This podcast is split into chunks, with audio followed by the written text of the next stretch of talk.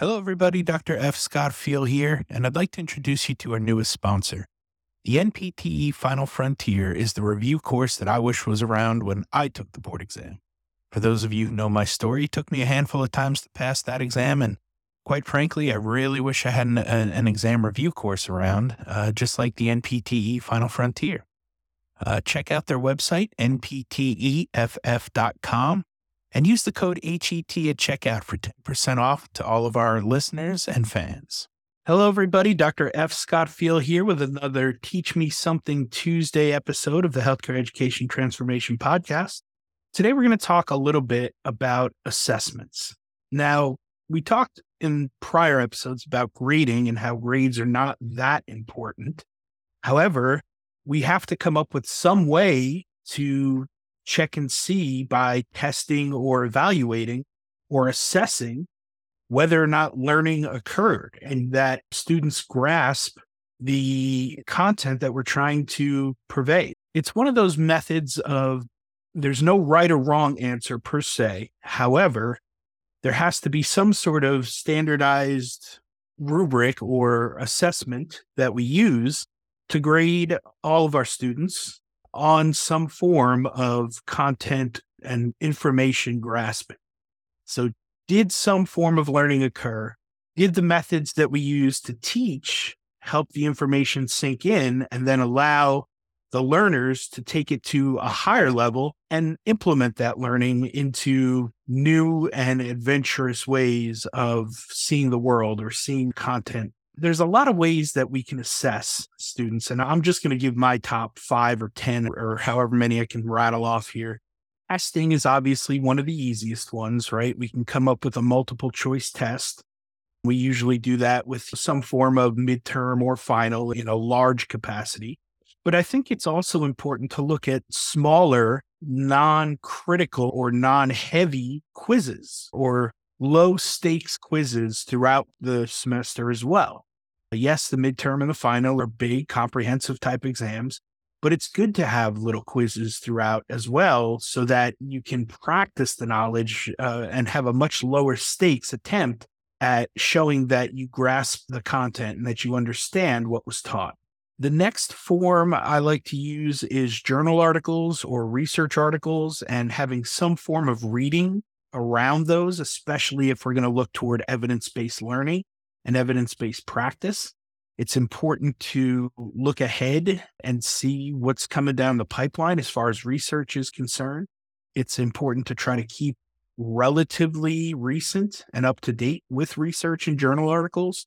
I like to give some of those on occasion so that people are looking at good research and what's being done out there.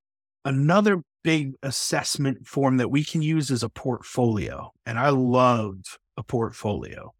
The problem is they're pretty big, they're cumbersome, they're hard to grade.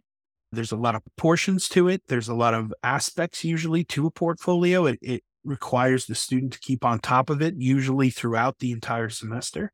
But I love using portfolios, and I do that in my geriatrics course. It's a good way to do some in class learning and quizzes or assignments, and then have them turned in as a portion of the portfolio. It's a great place to do a lot of outside assignments outside of the classroom, whether it be volunteering and service based learning, which again is a specialty of mine and an area in which I did my dissertation. It's a great way to eh, eh, maybe incorporate a little bit of interprofessional education, IPE, right? If you can get together with other groups. And it's a good way to just do some self assessment and self learning for students. Really go out there, take initiative, find the things that you need to do, almost like a search, right? Like we're out there on a scavenger hunt trying to find pieces and portions of the assignment that we can turn in and turn into our portfolio. I love using that as an assessment tool.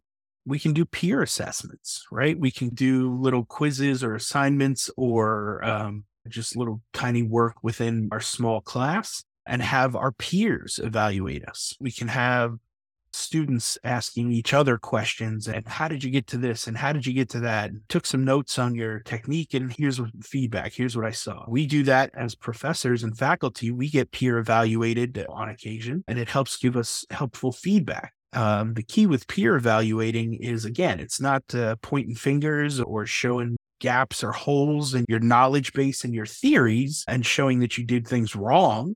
It's just looking at it through different ways. It's giving helpful and constructive feedback. So peer assessments can be helpful and useful if done properly and done with an open mind on both ends, both sides, both the grader and the assignment person who turned in the assignment. And then last but not least is group work and group projects. I like using these as well because I like the teamwork aspect of things. I think teamwork, whether you played sports uh, growing up or not, teamwork is super important. And you'll see that a lot more within healthcare nowadays as well. So doing group projects and group work, A, gives you a little bit of a sense of responsibility. You have to step up and do your portion of the group work. It helps you interact and have those chances and opportunities to teach and learn from other people. The only downside is if somebody doesn't step up and do their group work, it can create a little bit of resentment of the group toward the individual not doing the work. But overall, I think group projects are a good way to assess if some of the learning was truly grasped and done appropriately. Again, if you're students, it's a good self assessment. But there, there's a bunch of different ways to go about assessments and realize that if we push the boundaries a little and we try things out, we shake things up, you're probably going to get a lot better results as far as the question answering the question did learning occur at the end of the semester and i think realistically that's what we're looking for the midterm and the final great yeah those are tests and they give grades and outputs and again you have to write good questions for those in order to have good results and find out if what you were teaching really got absorbed. So that's a little bit on the professor side of things. But overall, I think shaking it up and putting in a bunch of different types of assessments shifts the way that we have to learn and the way that we have to take information in and then mix it around and kind of demonstrate that we got it and we understood it. Keep in mind, whether you're a student or a professor, that assessments are key and there's a lot of different ways to do them. Try to help with creating what different and new and fresh assessments and think of ways that you can do self assessments as well. Hope that was helpful and we'll see you on the next one.